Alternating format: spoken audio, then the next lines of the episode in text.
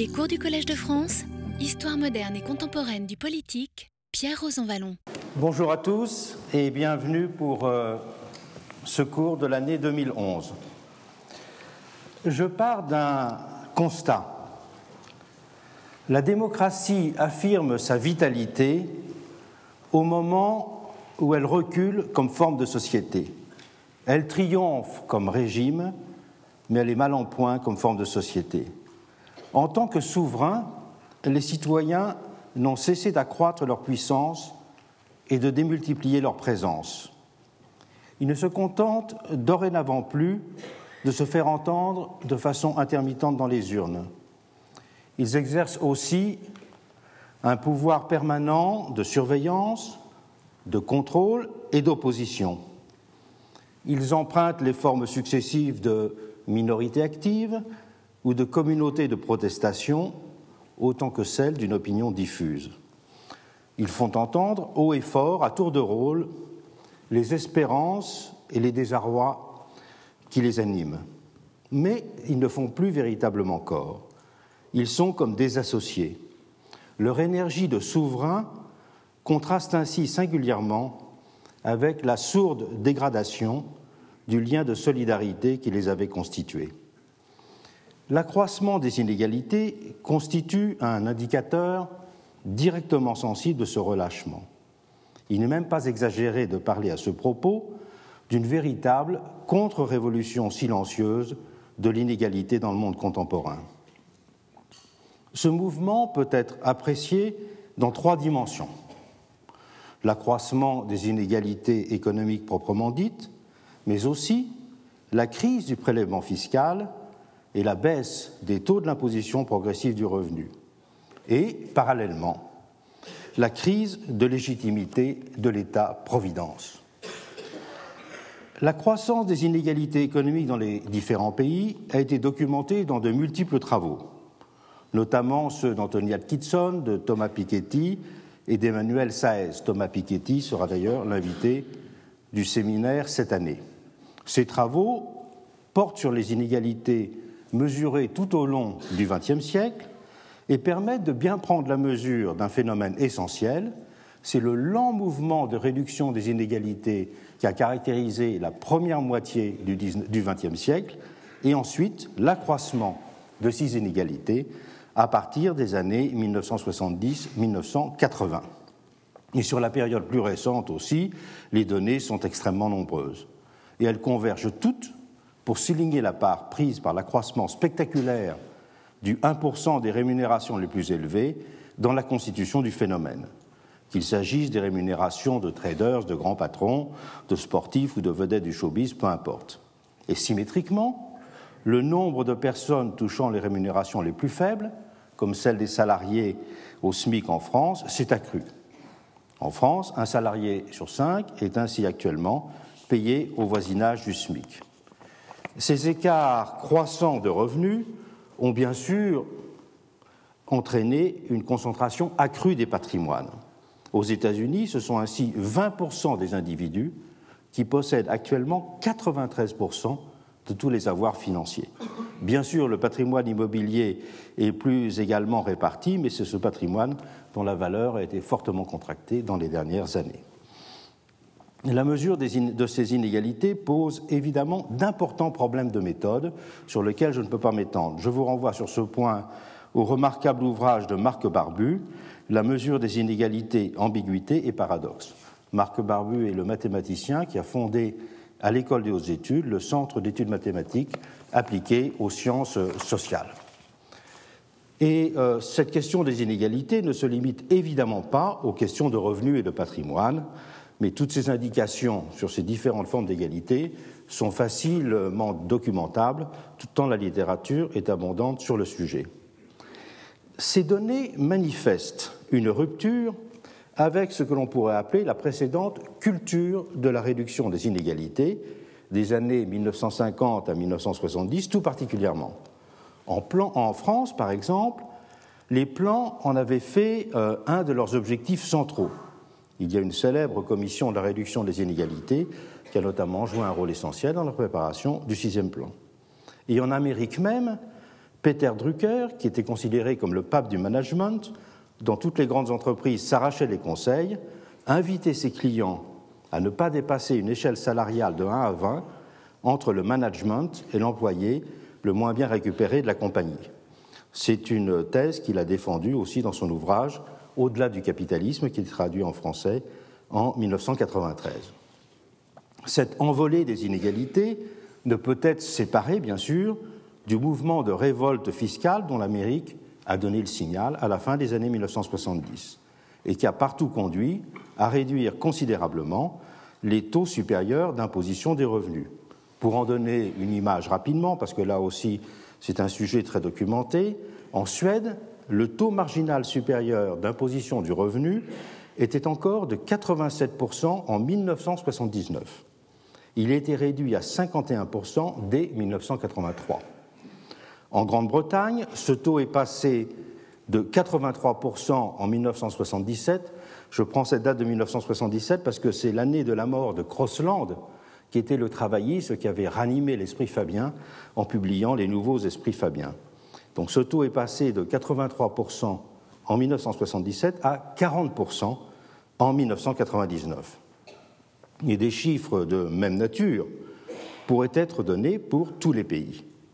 C'est ainsi le consentement à l'impôt redistributeur qui s'est trouvé partout remis en cause, au moment où la légitimité redistributrice de l'État-providence se trouvait simultanément ébranlée. Si c'est l'impatience des inégalités, pour reprendre une célèbre formule de Roederer, le constituant, qui avait été en 1789 le moteur du basculement de la modernité, tout se passe comme s'il y avait aujourd'hui une forme de tolérance implicite face à celle-ci, au-delà bien évidemment des cas les plus universellement décriés de bonus extravagants ou de rémunérations démesurées. Plus précisément, le sentiment diffus que les inégalités sont trop fortes voisine aujourd'hui avec une acceptation informulée de leurs multiples expressions spécifiques, autant qu'avec une sourde résistance à les corriger pratiquement. D'où le fait qu'un mécontentement social susceptible d'être largement majoritaire puisse se lier à une passivité pratique face au système général des inégalités. Passivité souvent aigrie ou résignée, mais débouchant bien in fine sur un consentement à l'ordre des choses. Je propose d'appeler paradoxe de Bossuet cette situation dans laquelle des hommes déplorent en général ce qu'ils acceptent en particulier. Bossuet disait en effet fameusement que Dieu se rit des hommes qui se plaignent des conséquences alors qu'ils en chérissent les causes. Et dans les sciences sociales, ce paradoxe que j'appelle de Bossuet peut aussi être compris sur le mode des effets de composition tel qu'il a été étudié par Manke-Olson. Les mécontentements peuvent additionner des appréciations hétérogènes en effet, alors que les objets ou les raisons d'agir doivent être positivement Il résulte de ce paradoxe de Bossuet ce qu'on peut appeler un effet d'impuissance, le sentiment de se trouver devant une situation face à laquelle on reste passif sans avoir l'intelligence de sa paralysie. Ce phénomène est révélateur de ce que j'appelle une crise de l'égalité. Cette crise de l'égalité se manifeste de différentes façons.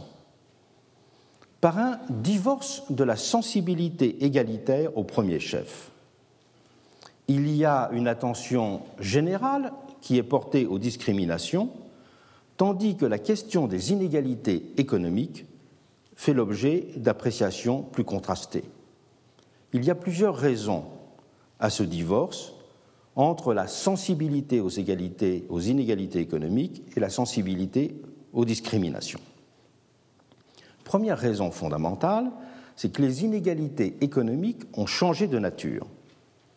Si subsistent évidemment les inégalités entre catégories, les cadres et les ouvriers, les riches et les pauvres, prenons n'importe quelle catégorie, ces inégalités se sont d'une certaine façon individualisées, ce qui en change la perception. Les inégalités résultent dorénavant autant de situations, donc individuelles, qui se diversifient, que de conditions, donc sociales, qui se reproduisent. Les économistes parlent depuis une quinzaine d'années d'inégalités intracatégorielles pour, pour caractériser ces nouveaux types d'inégalités. Et c'est un thème que j'ai moi-même développé dans un livre avec Jean-Paul Fitoussi, Le Nouvel Âge des inégalités, paru en 1995.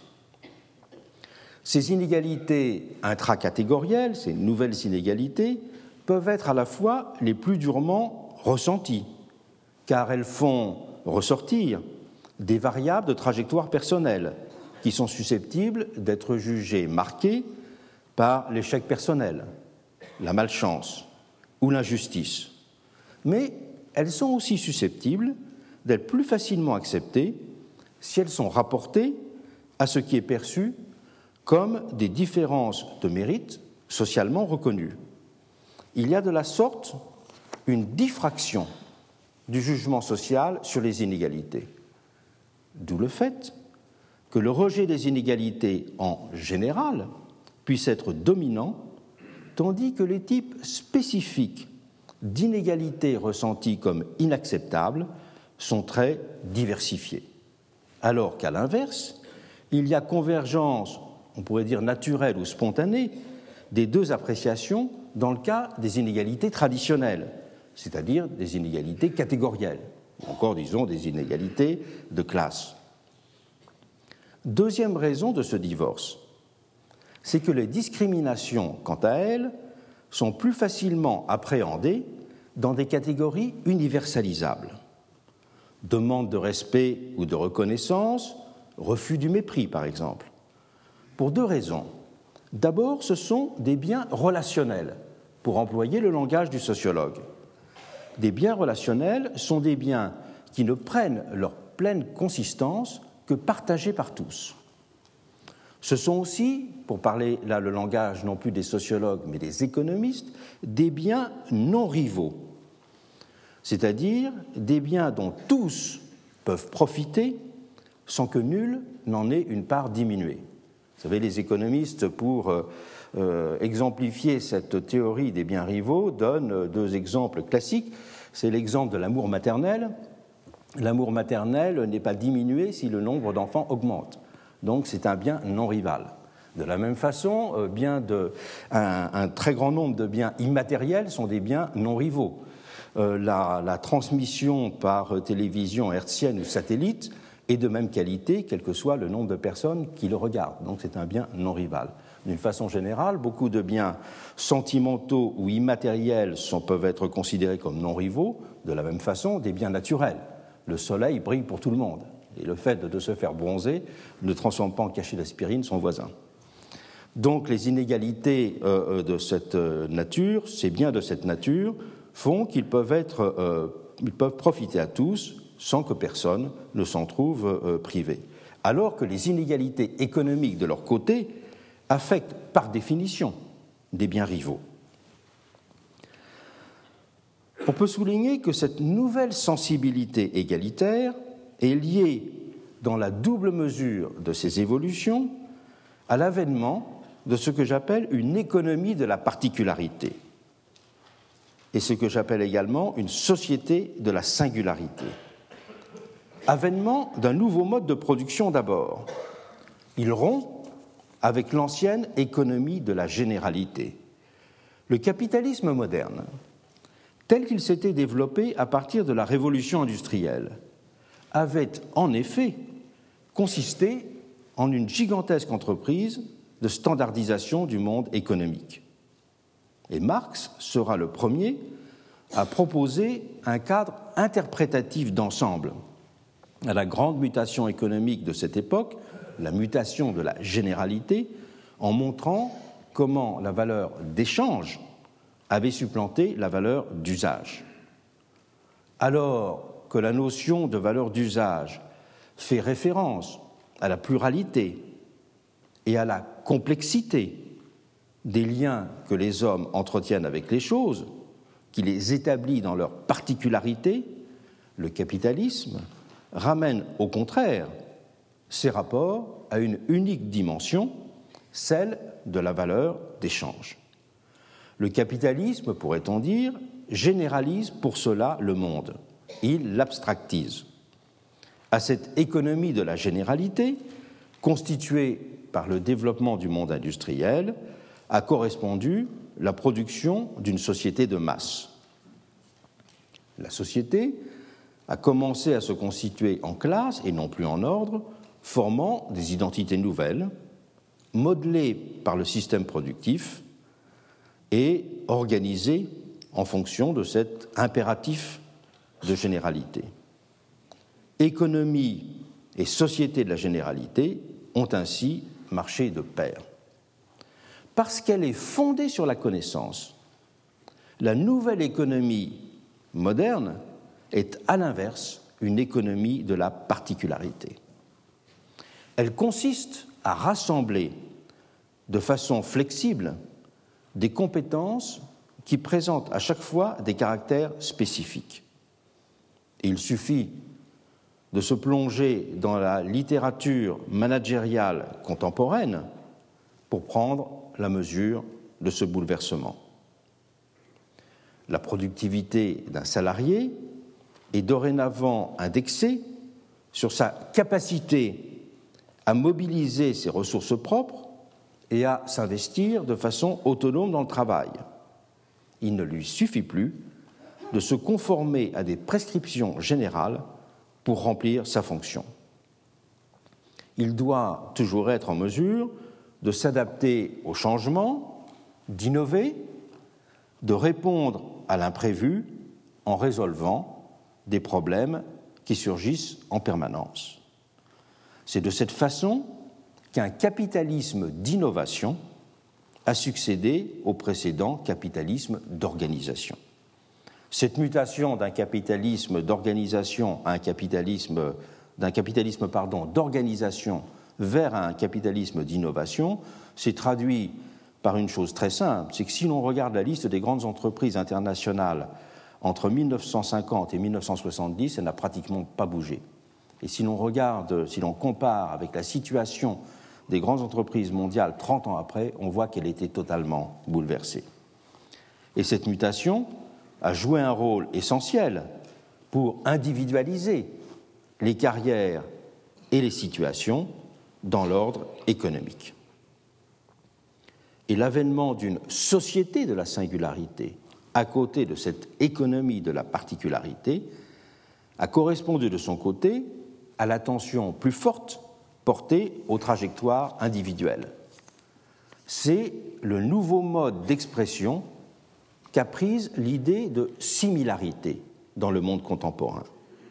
La société des semblables est devenue la société de l'égalité des singularités.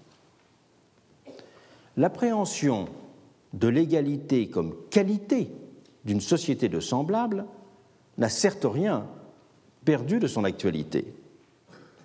La forme ressentie comme la plus insupportable d'inégalité reste toujours liée au sentiment de ne pas être traité comme un être humain, d'être rejeté hors du cercle, considéré, comme l'on dit, comme moins que rien. Et l'idée d'égalité se confond dans ce cas avec la revendication d'être regardé comme quelconque, confondu avec les autres, de ne pas être assigné à une spécificité excluante. Elle s'apparente, en un mot, à une forme d'indistinction. Être reconnu comme un semblable, c'est être reconnu pour la généralité d'humanité qu'il y a en soi. Et la notion d'humanité renvoie bien en son origine à une qualité d'unité comme indistinction.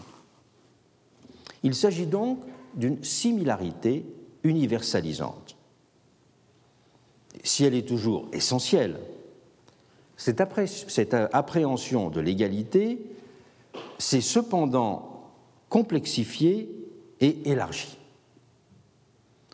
Elle se lie ainsi également dorénavant au désir d'être regardée par autrui dans sa singularité, avec son histoire et ses caractéristiques propres, de ne pas être considérée, selon l'expression populaire traditionnelle, comme un numéro.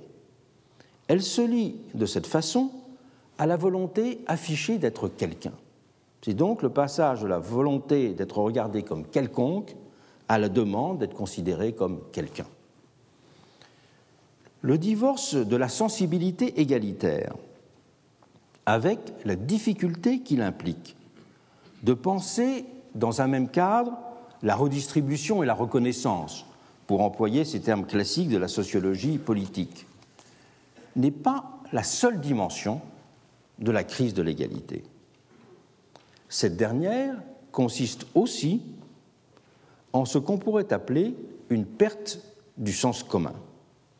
En témoigne la multiplication des mécanismes de sécession, de séparatisme, de ghettoisation, comme l'on dit, qui sont partout à l'œuvre. Ces mécanismes ont induit ce qu'on pourrait appeler une dénationalisation des démocraties.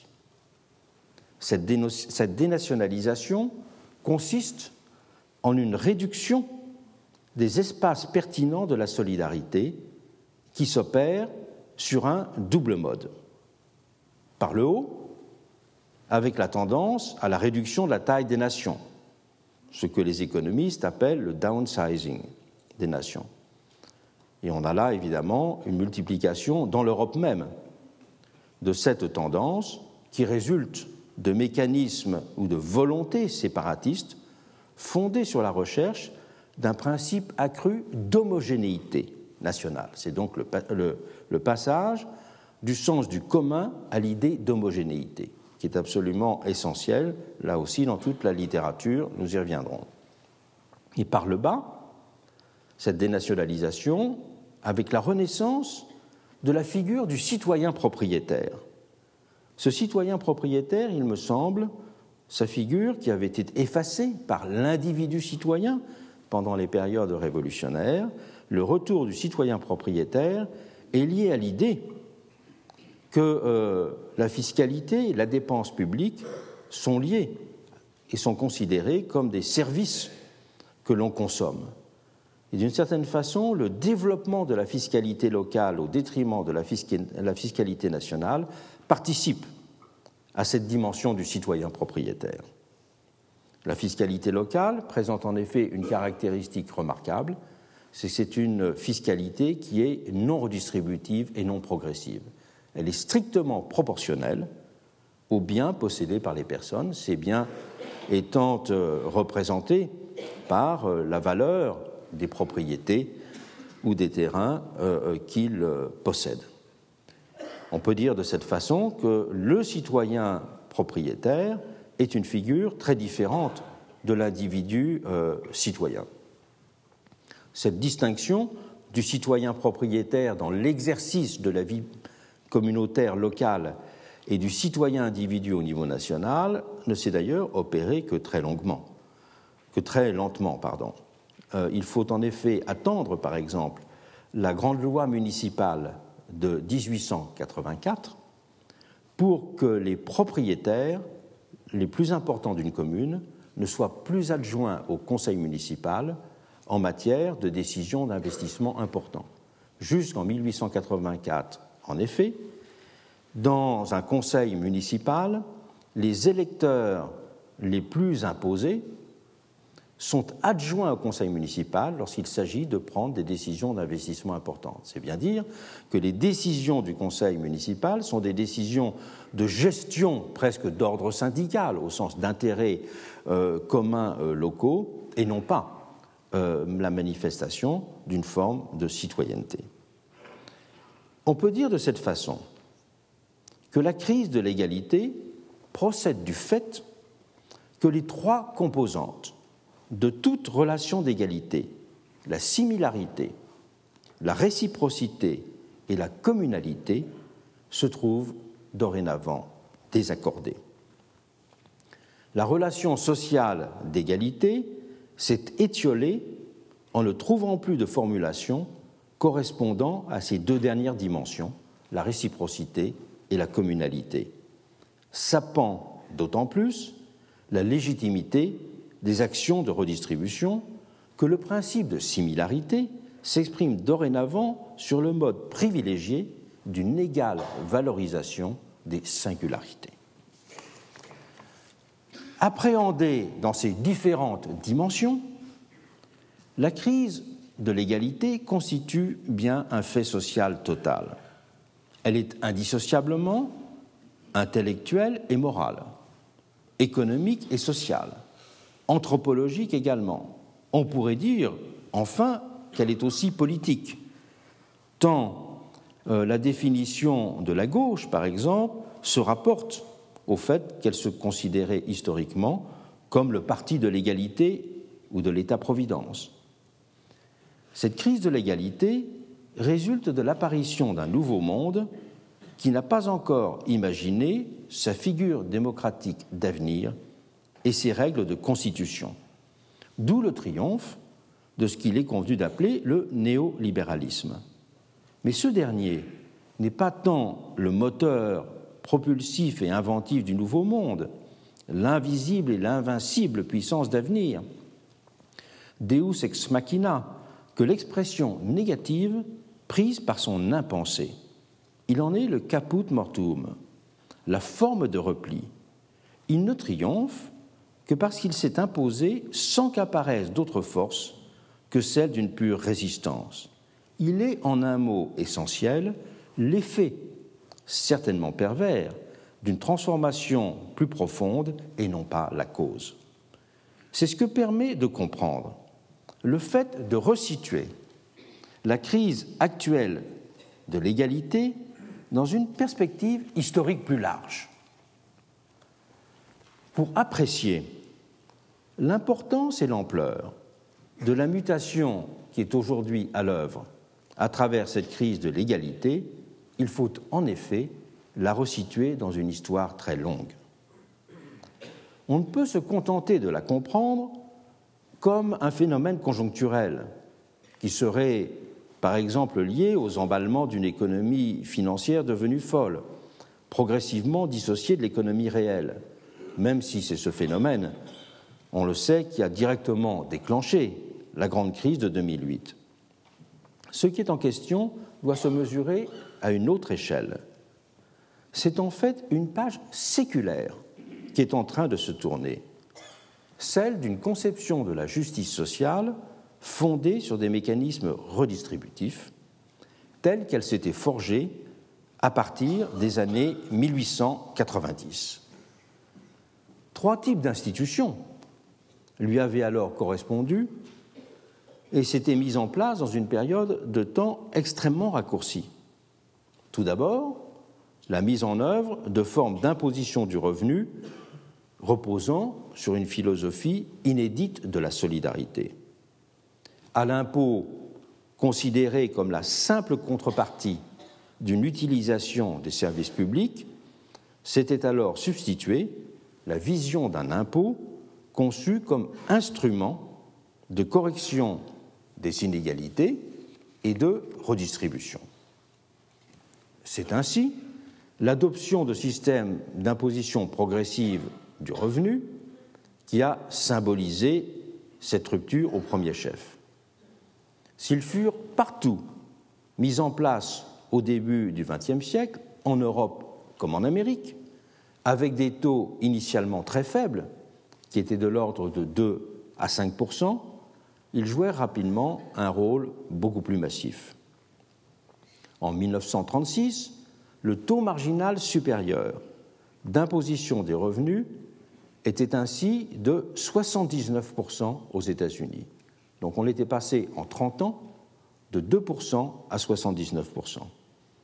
En France, il culminera à 60% dans l'entre-deux-guerres, alors que le taux de départ avait été 5%. Et aux États-Unis, on aura même un moment, pendant la Deuxième Guerre mondiale en 1942, un taux d'imposition marginale supérieur du revenu qui était de 94%. Les taux dépassant 80%, qu'il s'agisse des revenus du travail ou des revenus financiers, ont été très nombreux dans l'Europe d'après-guerre. Deuxième type d'institution, à côté de l'imposition du revenu sur un mode progressif, la mise en place de systèmes collectifs d'assurance qui ont couvert progressivement les accidents du travail. Il y a une convergence de toutes les lois sur les accidents du travail entre le début des années 1890 et 1905. Que ce soit en Europe ou aux États-Unis, presque partout, le même type de loi va être euh, voté sur les accidents du travail pour mettre en place des systèmes euh, d'assurance. Et ces systèmes d'assurance couvriront ensuite la maladie, l'invalidité, euh, le chômage. Et ces différentes façons de fonder des formes de sécurité sociale avaient toutes en commun d'envisager comme des risques, donc des risques objectifs, les facteurs de pauvreté, et non plus comme la, condition, la, la conclusion de comportements individuels, et donc de les traiter en conséquence par des techniques assurantielles. On peut dire que le propre de la technique assurantielle, c'est de consister en une socialisation de la notion de responsabilité. Troisièmement, développement d'institutions destinées à réguler la condition salariale. Adoption, par exemple, de procédures de négociation collective, reconnaissance officielle des syndicats, législation sociale protectrice en matière de salaires minimaux, de procédures de licenciement, etc. C'est une véritable révolution qui s'est opérée de la sorte autour des années 1890-1920. En moins de 30 ans, le paysage législatif et le paysage social sera ainsi partout bouleversé. Révolution qui sera ensuite renforcée et consolidée avec l'important cycle des réformes qui suivra la fin de la Seconde Guerre mondiale et qui se prolongera jusqu'à la fin des années 1970. Il est devenu habituel d'employer le terme de social-démocratie pour qualifier cet ensemble d'institutions dont le trait essentiel est d'avoir, sur différents modes, un caractère de socialisation redistributive et régulatrice mais c'est une dénomination qui est largement trompeuse. Si les pays d'Europe du Nord, qui ont mis en place les modalités les plus avancées de ces systèmes redistributifs, ont longtemps été gérés par des gouvernements de cette orientation, ces institutions ont été beaucoup plus largement adoptées. Dans les années 1890-1900, les républicains sociaux en France ou les nouveaux libéraux anglais, pour ne prendre que ces deux exemples, avait lancé le mouvement. Et l'État keynésien de New Deal prendra la même direction, outre-Atlantique. La révolution de la redistribution a donc marqué la modernité démocratique de l'Occident dans son ensemble. La rupture qui est à l'œuvre ne saurait pour cela s'appréhender comme un simple retour en arrière, même si des moments de mutation sont toujours structurellement traversée par de vives oppositions idéologiques et une intensification des conflits sociaux. Les expressions immédiates de réaction et de résistance s'imposant alors comme les réponses les plus simples et les plus immédiates à un dérèglement de l'ordre existant. À l'aube du XXIe siècle, on pouvait par exemple ainsi entendre un dirigeant du patronat français exerçait dans cet esprit ses pairs à défaire méthodiquement les acquis issus de l'esprit de la libération. Je le cite alors qu'il était interrogé sur la liste des réformes opérées. Il disait La liste des réformes, c'est simple. Prenez tout ce qui était mis en place entre 1944 et 1952 sans exception. Elle est là. Il s'agit aujourd'hui de sortir de 1945 et de défaire méthodiquement le programme du Conseil national de la résistance. Ces mots de Denis Kessler ont été reproduits dans un, article de 2007. Cet aspect est évidemment frappant, mais cette rupture, elle vient cependant de beaucoup plus loin. Elle a deux vecteurs essentiels, d'ordre historique et politique d'une part, et d'ordre social et économique d'autre part. Ces vecteurs correspondent à l'inversion des facteurs qui a ouvert la voie à ce que Polanyi avait appelé la grande transformation. Dans l'ordre historique et politique, les facteurs qui avaient accompagné et facilité la révolution de la redistribution se sont dissipés. La peur des révolutions avait ainsi beaucoup fait pour amener des gouvernements de droite à accepter l'idée de changement, rendant possible la formation d'un certain consensus réformateur. Alors que de l'autre côté, alors que les partis socialistes faisaient dans les années 1890, notamment en Allemagne, une percée électorale spectaculaire, percée souvent liée à l'élargissement du droit de suffrage d'ailleurs, les partis conservateurs avaient vu dans l'adoption de réformes le moyen d'exorciser le spectre d'une prise du pouvoir par la gauche. Et le premier à théoriser cette stratégie dans l'Allemagne des années 80 avait bien sûr été Bismarck. De l'autre côté, l'espace social-démocrate s'était ouvert sur la base d'une double rupture. Rupture d'abord avec l'utopie communiste d'une égalité contrainte par l'absorption de l'individu dans une communauté. Et rupture ensuite avec les dérives d'une égalité conçue sur le mode d'une identité et d'une homogénéité à consonance nationaliste, xénophobe ou protectionniste. Et à la fin du XIXe siècle, les socialistes européens séparément dans chaque pays et de façon répétée dans l'ensemble des congrès internationaux, avaient ainsi dénoncé le protectionnisme en même temps qu'ils adoptaient une stratégie en rupture avec la vision d'un grand soir. Dans la perspective révolutionnaire classique, il faut le rappeler, il n'y avait en effet aucune place pour une visée de l'action consistant à réduire les inégalités. On estimait en effet qu'une société radicalement nouvelle adviendrait un jour, et même un jour très prochain. C'était toute la théorie catastrophiste du capitalisme. Et que donc, il était vain de songer à vouloir améliorer les salaires, mais qu'il fallait attendre la révolution qui, elle, ferait advenir un monde et une humanité totalement réconciliés et une certaine convergence s'était de la sorte opérée entre la peur des gouvernements conservateurs et la transformation de ce qui deviendra la social-démocratie. Et un facteur de son côté historique avait aussi joué un rôle tout à fait essentiel pour faciliter l'avènement de ce moment redistributeur, c'est celui qui tient au rôle des deux guerres mondiales dans le renforcement du contrat social. Les millions de morts sur le continent européen avaient conduit les hommes à considérer autrement ce qui les unissait.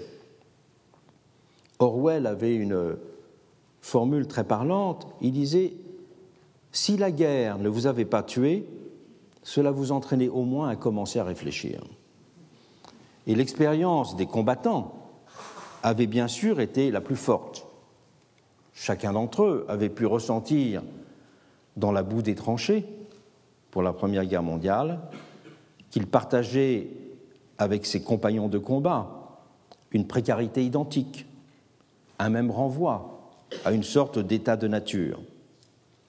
Et les poilus avaient, pourrait-on dire, charnellement partagé une même égalité des conditions sous les espèces d'une expérience limite, à la frontière indécise, tous les témoignages le montrent bien, du sentiment d'humanité et d'animalité. C'était celle d'une vie absolument nue.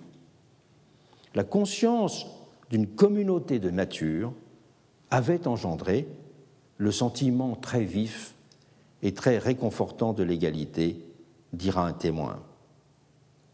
Cette fraternité de combat et la mémoire du sacrifice des vies enlevées sont certes complexes à analyser, mais elles n'en ont pas moins préparé les esprits à plus de solidarité dans la vie civile. Et les droits reconnus aux anciens combattants, c'est quelque chose qui a été étudié pour tous les pays, ont largement conduit à reconsidérer la légitimité des droits sociaux et des formes de redistribution qu'ils impliquaient. Et l'idée même de nation s'est également trouvée redéfinie dans l'épreuve. Si la guerre avait d'abord exacerbé la nation identité, forgée dans la négation de l'autre, et l'on sait à quel point cette exacerbation de la nation identité avait été forte dans le déclenchement de la guerre de 14-18 et dans ses premiers mois. Cette épreuve, d'un autre côté, a aussi imposé la figure de la nation solidarité. Figure qui va permettre de donner à l'impératif d'une plus grande égalité sa légitimité. On a ainsi vu, dans le cas français, la première grande loi sur les assurances sociales, celle de 1928, être présentée par ses promoteurs comme étant née, je cite, au lendemain de la guerre, de la solidarité qui s'était affirmée entre les différentes classes sociales, de la volonté d'accorder à ceux qui avaient défendu la patrie dans les tranchées, à ceux des classes populaires qui avaient eu à défendre simplement le patrimoine commun, l'aide nécessaire dans les mauvais jours, du souvenir des efforts qu'ils avaient accomplis, d'une grande idée de solidarité nationale. Fin de la citation. Et des arguments identiques seront employés sur tout le continent européen pour justifier les réformes sociales de l'époque. Après 1945, la victoire sur le nazisme, avec le nouveau lot d'épreuves vécues en commun qui l'avait précédé, produira des, des, effets identiques de renforcement de la solidarité. Il suffit pour s'en rendre compte, concernant le cas français, de lire l'ensemble de la documentation sur les, les manifestes et les prises de position des différents mouvements de résistance. La peur des révolutions ou le spectre du communisme se sont maintenant à l'évidence dissipés. Et la confrontation à des épreuves communes n'a plus la force d'obligation de celle du passé. Par exemple, la prégnance du fait terroriste produit une demande de sécurité collective renforcée, mais pas de solidarité sociale elle ne fait pas différemment vivre ensemble les hommes et les femmes. Il faut ajouter à l'effacement de ces facteurs historiques et politiques les changements qui ont affecté la représentation du social, et c'est peut-être l'essentiel, qui avait dessiné l'horizon de la révolution de la redistribution. Vers la fin du XIXe siècle, la vision d'un monde composé d'individus souverains et autosuffisant avait cédé la place à l'idée d'une interdépendance première. C'est le moment où sociologues et philosophes républicains font le procès de l'individualisme de 1789. L'homme seul n'existe pas. Telle est la formule qui, pour Léon Bourgeois, l'auteur français de Solidarité, qui sera président euh, du Conseil, dans l'ouvrage conduira une génération de républicains et de radicaux à refonder leur culture politique, telle était l'idée conductrice. Et dans Liberalism, qui remplira une fonction équivalente outre-Manche, Hobhouse considérait pareillement que chaque individu, je le cite, n'est constitué que par l'atmosphère sociale qui l'entoure. De son côté, à côté de cette validation en quelque sorte sociologique d'un nouveau regard sur les rapports de l'individu et la société, l'apport ou la lecture de l'apport des sciences naturelles avait également contribué à mettre en place une vision beaucoup plus euh, holiste du social. Et la vision pastorienne elle-même avait validé avec éclat cette perception d'un individu foncièrement social. C'est grâce à Pasteur, soulignait ainsi Léon Bourgeois, que la notion d'une humanité nouvelle a pu se révéler et a passé dans les esprits. C'est lui qui a fait concevoir plus exactement les rapports qui existent entre les hommes. C'est lui qui a prouvé d'une façon définitive l'interdépendance profonde qui existe entre tous les êtres. C'est lui qui, en formulant d'une façon décisive la doctrine microbienne, a montré combien chacun d'entre nous dépend de l'intelligence et de la moralité de tous les autres. C'est lui, Pasteur, qui nous a fait comprendre comment chacun de nos organismes individuels, par l'innombrable armée des infiniment petits qu'il recèle, monte, pour ainsi dire, à l'assaut de tous les organismes du monde. C'est lui qui, par la suite, nous a appris notre devoir mutuel. Les notions de droit et de devoir, de mérite et de responsabilité, d'autonomie et de solidarité allaient se retrouver complètement redéfinies dans ce nouveau cadre. Devenu pensable, le projet d'une égalité redistribution pouvait entrer dans le champ du possible. On ne peut ainsi séparer l'introduction de l'impôt progressif sur le revenu ou les modifications de la fiscalité sur l'héritage de la diffusion de l'idée de dette sociale, telle qu'un Léon Bourgeois toujours l'avait formulée dans l'ouvrage Solidarité. Pour lui, tout homme naissait débiteur de la société. Chaque individu devait en effet quelque chose au travail accumulé de l'humanité tout entière. Il venait au monde chargé d'obligations de toutes sortes envers la société. C'était vrai pour les plus humbles. Celui qui a inventé la charrue laboure encore invisible à côté du laboureur, et ainsi à rappeler le philosophe Fouillé, une des grandes références intellectuelles et morales pour tous les républicains de l'époque formule qui fera date. Mais ce l'était encore davantage pour ceux qui bénéficiaient de positions plus avantageuses. D'où la nécessité de ce que Fouillé avait appelé dans la science sociale contemporaine, son ouvrage fondateur, une justice réparative. Même aux États-Unis, Richard Ely, le grand théoricien et protagoniste de l'impôt progressif sur le revenu, justifiera de son côté la redistribution en disant Il n'y a rien, il n'y a pas de chose qui ressemble à une production individuelle de richesse qui existe dans le monde moderne. Il n'y a pas de production individuelle de richesse dans le monde moderne. L'égalité-redistribution, qui s'était imposée comme figure, reposait de la sorte sur une vision triplement universaliste universalisme de la vision d'une société de semblables. Et l'on sait que la formule est employée à plusieurs reprises par Léon Bourgeois, qui y tenait. Universalisme d'un principe de réciprocité, appréhendé sous le mode de la technique assurantielle. Et universalisme de la vision d'une communauté sociale et politique impliquant également tous les individus à travers la théorie du quasi-contrat, encore une des grandes idées de Bourgeois, autant qu'à travers la vision organique du social. Se trouvait de la sorte pleinement légitimée l'idée d'une nécessaire redistribution correctrice. Et c'est aussi cette dernière représentation que l'on peut qualifier d'organique du social qui a pris congé aujourd'hui.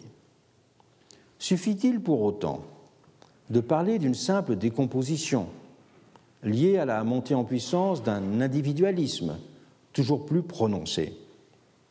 Il me semble que la crise contemporaine de l'égalité présente des traits beaucoup plus complexes que l'invocation très générale du terme individualisme masque plutôt qu'elle n'explique.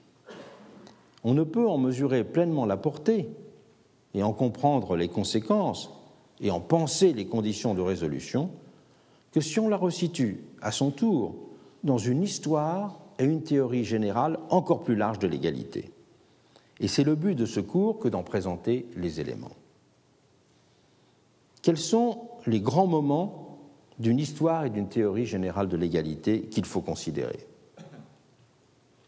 Le moment de l'invention de la redistribution que nous venons d'évoquer, c'est un des premiers grands massifs. Mais ce dernier moment, l'invention de la redistribution, doit lui-même être rapporté à la longue première crise de l'égalité. Celle-ci s'est en effet ouverte avec l'avènement du capitalisme qui avait mis à mal l'esprit de l'égalité tel qu'il avait été forgé et formulé dans les révolutions américaines et françaises autour des trois principes déjà mentionnés de similarité, de réciprocité et de citoyenneté. Cette première grande crise de l'égalité, qui va couvrir pratiquement toute la deuxième moitié du XIXe siècle, s'est organisée autour d'un ensemble de tentatives visant soit à légitimer les nouvelles inégalités au nom d'une redéfinition limitative de l'égalité, soit à reconstruire le projet égalitaire sur des bases nouvelles. Dans le moment de cette première grande crise de l'égalité, ont ainsi émergé la vision communiste d'une société ayant aboli la concurrence et totalement intégré les individus dans un monde communautaire, résolvant sur ce mode la question de l'égalité. On peut parler dans ce cas d'une pathologie de l'interaction, le principe de réciprocité étant alors comme absorbé dans celui d'une organisation rationnelle, autant que d'une pathologie de la similarité, les individus étant passés au moule du collectif. À côté de cette vision communiste, ont progressivement émergé, un petit peu plus tard dans le siècle, des formes de réduction de l'idée d'égalité à celle d'identité, avec la constitution du national-protectionnisme et d'une façon générale avec euh, le développement du nationalisme redéfini sur un mode identitaire et non plus défini sur un mode patriotique comme c'était le, le cas au moment de 1848 par exemple, ou encore une idée d'égalité réduite à celle d'homogénéité, avec euh, les différentes figures instituantes de racisme ou de xénophobie. Racisme et nationalisme, en effet, doivent être compris comme des pathologies de la communalité, des pathologies de l'égalité qui consistent à essentialiser cette dernière comme qualité intrinsèque d'une totalité.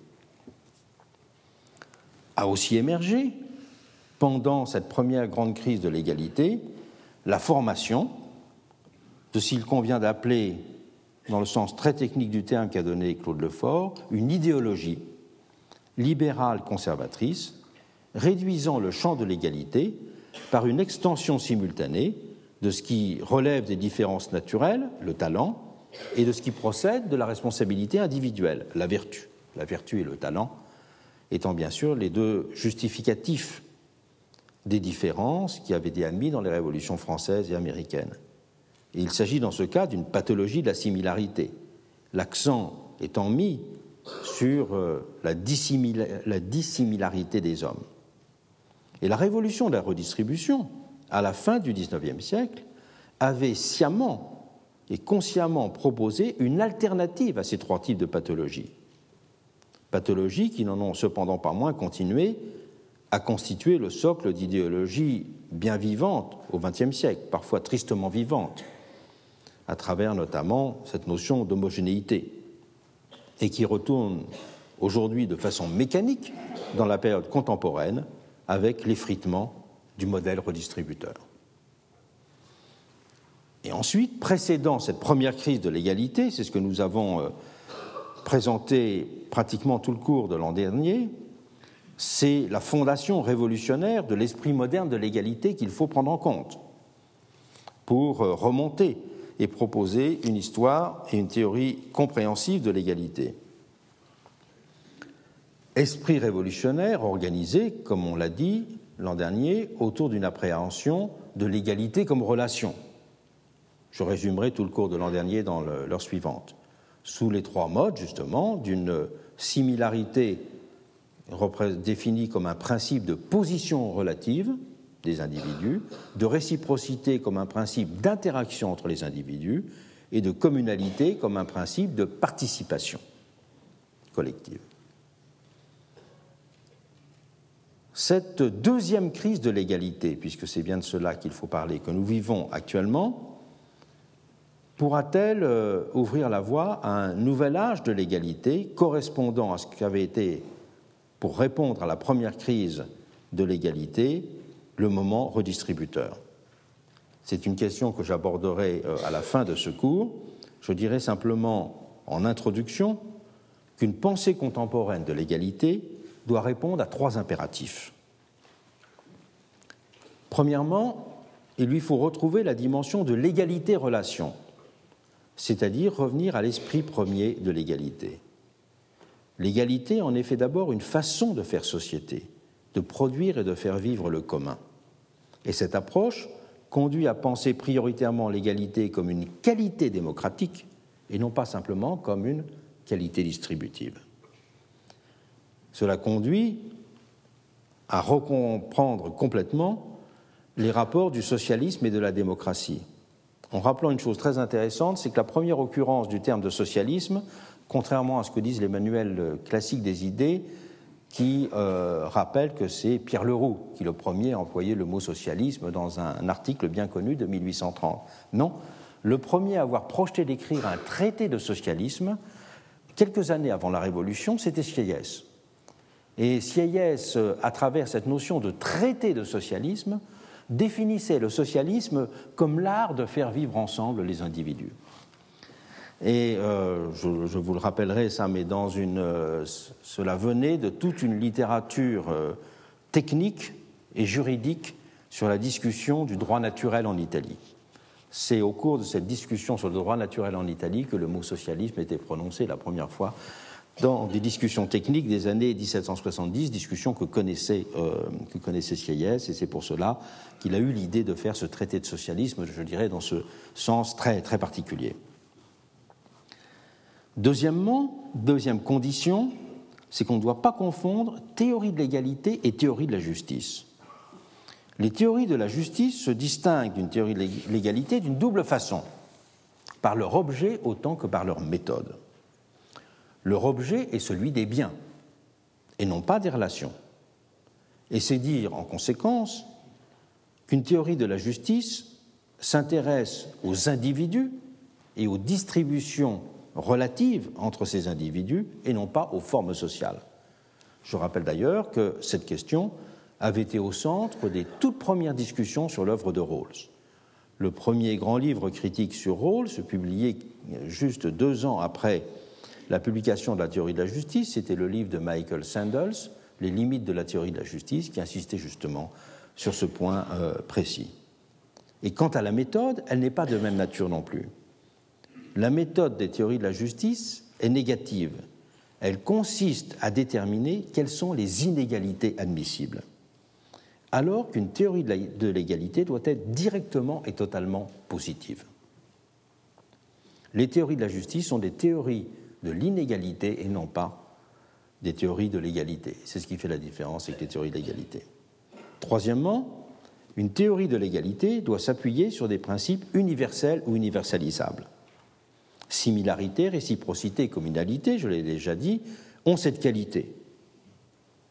Alors que les théories de la justice peuvent parfaitement s'accommoder en revanche, même si, je reviendrai sur ce point, Rawls entendait bien fonder ses principes sur euh, l'idée d'une unanimité décidée sous voile d'ignorance, mais les pratiques de la justice décidées euh, et mises en œuvre sous voile de connaissance sont au contraire des sens majoritaires, puisqu'elles impliquent toujours d'effectuer des choix distributifs entre des groupes et des catégories au détriment d'autres. Et donc, euh, c'est ce que nous, nous, considérons dans les derniers cours, c'est la façon de euh, mettre en œuvre intellectuellement ces trois euh, conditions. Le cours donc sera conçu et structuré de la façon suivante. Dans l'heure qui vient, je vais résumer l'ensemble de l'esprit révolutionnaire de l'égalité avec quelques ajouts et variantes telles que je l'avais présenté l'an dernier. Et ensuite, nous consacrerons une série de cours à la première crise de l'égalité, à voir la naissance de l'idée communiste, la naissance du social-protectionnisme, la naissance des théories du racisme et des pratiques aux États-Unis, ô combien des pratiques dans la ségrégation du racisme instituant, aussi la naissance de l'idéologie euh, libérale conservatrice euh, en matière d'égalité et d'inégalité. Et ensuite, je ferai une, synthèse concernant ce moment redistributeur, avant d'analyser les conditions justement dans lesquelles aujourd'hui pourrait être formulée une théorie positive de, l'égalité par la redéfinition de ces, trois, euh, de ces trois principes que j'ai soulignés à plusieurs reprises. L'idée d'égalité dans les révolutions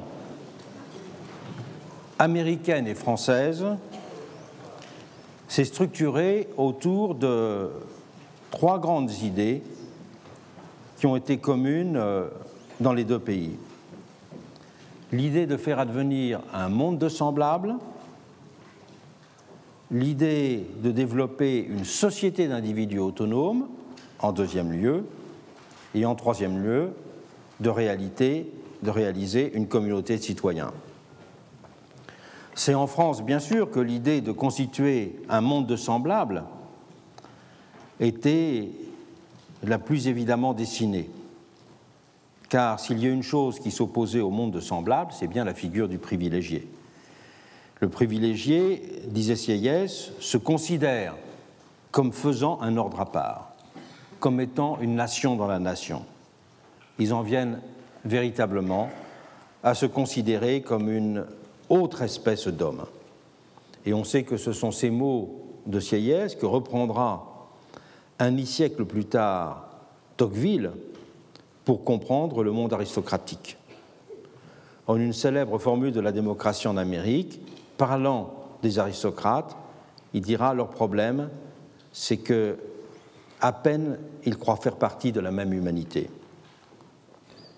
D'où à l'inverse la définition tocquevillienne de la démocratie comme société de semblables. Ce n'est pas seulement une définition tocquevillienne, c'était la définition, je dirais, commune au moment de la Révolution française. Et on ne peut vraiment comprendre l'esprit de 1789 euh, vis-à-vis de cette question de la similarité que si on prend la mesure complète de ce qu'était l'esprit de distinction qui animait la euh, noblesse à l'époque. Depuis le XVIe siècle au moins, en effet, la noblesse se considérait ouvertement comme constituant, c'est l'expression qui est employée à l'époque, une race à part. Mais le terme de race devait alors être euh, entendu dans un sens différent de celui que nous connaissons maintenant. Le terme de race, à l'époque, il était synonyme de lignée, il était synonyme d'extraction, et c'était typiquement un mot de la langue aristocratique, mais sans comporter nullement de référence à des distinctions d'ordre physiologique ou ethnique. Mais il, renvoyait bien pourtant à l'idée de qualité sociale qui pouvait se transmettre héréditairement par le sang. C'était une reproduction sociale de qualité, la race. Et les nobles étaient ainsi persuadés que leurs enfants avaient des capacités innées à diriger la société. Ils appréhendaient de cette façon les lignées comme de véritables êtres de nature, dont la personnalité sociale avait un fondement quasi biologique expliquant la continuité de leurs traits entre les générations. Et cette idée de race aristocratique fondait ainsi une vision hiérarchique du monde dans laquelle les distinctions de conditions trouvaient leur origine dans des différences intrinsèques de qualité. C'était une vision qui ne cessera de rester stable du XVIe siècle à la Révolution française, dans le monde euh, aristocratique. Et elle imposera à ces hommes comme une évidence, issue d'un mode de perception spontané, qui les amenait à lire, dans la diversité apparemment contingente des groupes sociaux, une hiérarchie préordonnée d'espèces socio-naturelles. Ils pensaient, ces aristocrates, voir autant de sortes d'hommes que de conditions sociales, tous participant d'une même nature, mais héréditairement différenciés par leur comportement et leurs valeurs humaines inégales. J'en profite d'ailleurs pour rappeler que la notion d'égalité des conditions a été employée pour la première fois dans le langage juridique du XVIIe siècle pour euh, montrer justement ce qu'était l'exemple d'une société désordonnée. Une société désordonnée est une société qui ne respecte plus la distinction des conditions. Et une société d'égalité des conditions serait justement une société devenue anarchique. Cette euh, définition réapparaîtra ensuite dans des circonstances que je rappellerai tout à l'heure euh, plus tard. Et ça a été cette question euh, au cœur de bien des discussions entre historiens au XIXe siècle sur les véritables origines de la noblesse française et sur le sens de la distinction de race. il est frappant de constater que encore pendant la Révolution, à un moment où il y aura toute une euh, discussion sur justement l'utilisation des armoiries, etc., euh, Louis XVI tiendra à souligner dans un message à l'Assemblée ce qu'il appellera l'ancienneté et la continuité des services d'une race honorée. Donc Louis XVI lui-même, à l'Assemblée constituante, euh, aura employé cette expression. Et c'est bien cette expression que l'Assemblée constituante voudra bien sûr clouer au pilori et euh, ce sera détruire toutes les traductions concrètes de cette vision en termes de privilèges fiscaux, de droits exclusifs ou de barrières euh, professionnelles. Et le décret du 4 août symbolisera bien sûr cette entreprise en opérant, selon la formule consacrée de l'abbé Grégoire, un grand abattis dans l'immense forêt des abus. Mais on ne peut cependant en rester là pour caractériser l'esprit d'égalité qui marque la période. L'aspiration à constituer une société des semblables est en effet loin de se limiter la dénonciation des manifestations les plus outrancières de l'ordre aristocratique. D'ailleurs, quand il dénonce l'univers des privilèges, un CIS n'instruit pas simplement le procès des exemptions légales ou des élucubrations historiques.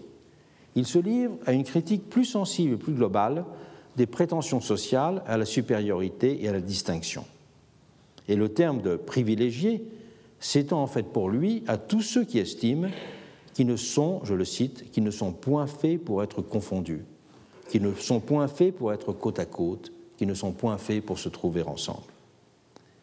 Et c'est une propension multiforme, justement, à l'isolement, au séparatisme, qui est visée à travers euh, cette critique et l'invention du terme d'aristocrate datera significativement de cette période pour ramasser en une seule formule les différentes appréhensions de cette vision du séparatisme et de la sécession sociale ou de la considération, des considérations de mépris qui étaient liées à l'ordre aristocratique. Et c'est d'ailleurs euh, cette vision élargie de la notion de privilège qui explique que la stigmatisation de l'aristocratie était aussi structurante en Amérique qu'elle a été en France, alors même que l'Amérique coloniale n'avait pas de noblesse. C'est une chose que l'historien américain euh, Gordon Wood a très bien montré, c'est que euh, le rejet du sentiment aristocratique, considéré comme le sentiment hiérarchique, le sentiment de déférence, le sentiment de distinction, avait été euh, au cœur de la Révolution américaine. Et on verra de façon euh, similaire aux États-Unis employer très souvent, de façon péjorative, l'expression de gentilshommes pour euh, dénoncer cette forme de prétention à la supériorité. D'où vient ce sens de la similarité révolutionnaire? Cette sens de la similarité révolutionnaire, euh, elle a été liée avec évidence, on y a souvent insisté, à l'héritage chrétien et aux théories du droit naturel. Mais il y a aussi euh, deux autres facteurs absolument euh, essentiels qui vont contribuer à ce qu'on pourrait appeler cette révolution de la similarité. D'abord, il y a une appréhension que l'on peut qualifier d'anthropologique et une seconde que l'on peut dire sociologique. La révolution de la vision anthropologique, c'est bien sûr Buffon qui l'exprime dans son Histoire naturelle, quand en 1749 il publie son premier volume de la nature de l'homme. Buffon montre que l'identité de l'espèce humaine est un fait matériel, et ça va être une objectivation qui va conduire à une rééducation du regard et de l'entendement, qui va tendre à minimiser la portée des différences entre les hommes, entre l'homme policé et l'homme sauvage même, comme entre les différentes variétés d'humains sur le globe.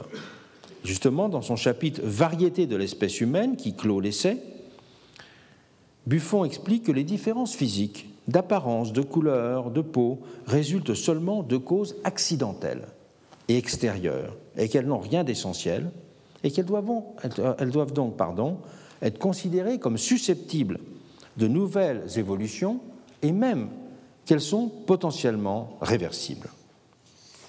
Et en soulignant que le genre humain est un, il va montrer que la diversification n'a jamais été que circonstancielle.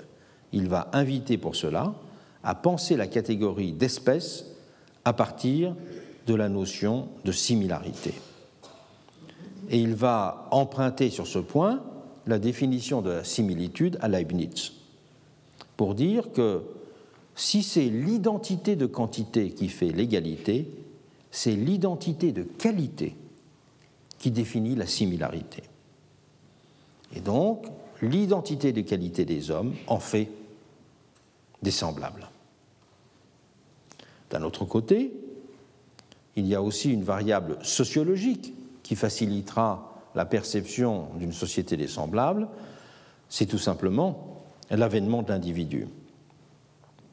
L'avènement de l'individu a en effet pour euh, conséquence de rompre avec la vision d'une société organique ou disons d'une société holiste dans, laquelle c'est le rapport d'identification à des ensembles donnés, forcément structurés, qui est essentiel.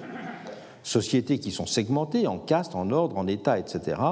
Mais les sous-ensembles que présentent ces sociétés sont, eux, toujours considérés comme homogènes.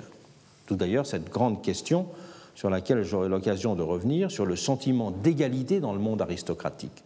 Entre un grand seigneur et un petit seigneur, il y a pour cela une forme de sentiment d'égalité et de grande différence avec les autres, alors même que ces distinctions à l'intérieur du monde aristocratique peuvent être beaucoup plus fortes que celles, bien sûr, qui séparent un petit seigneur d'un grand, euh, grand bourgeois.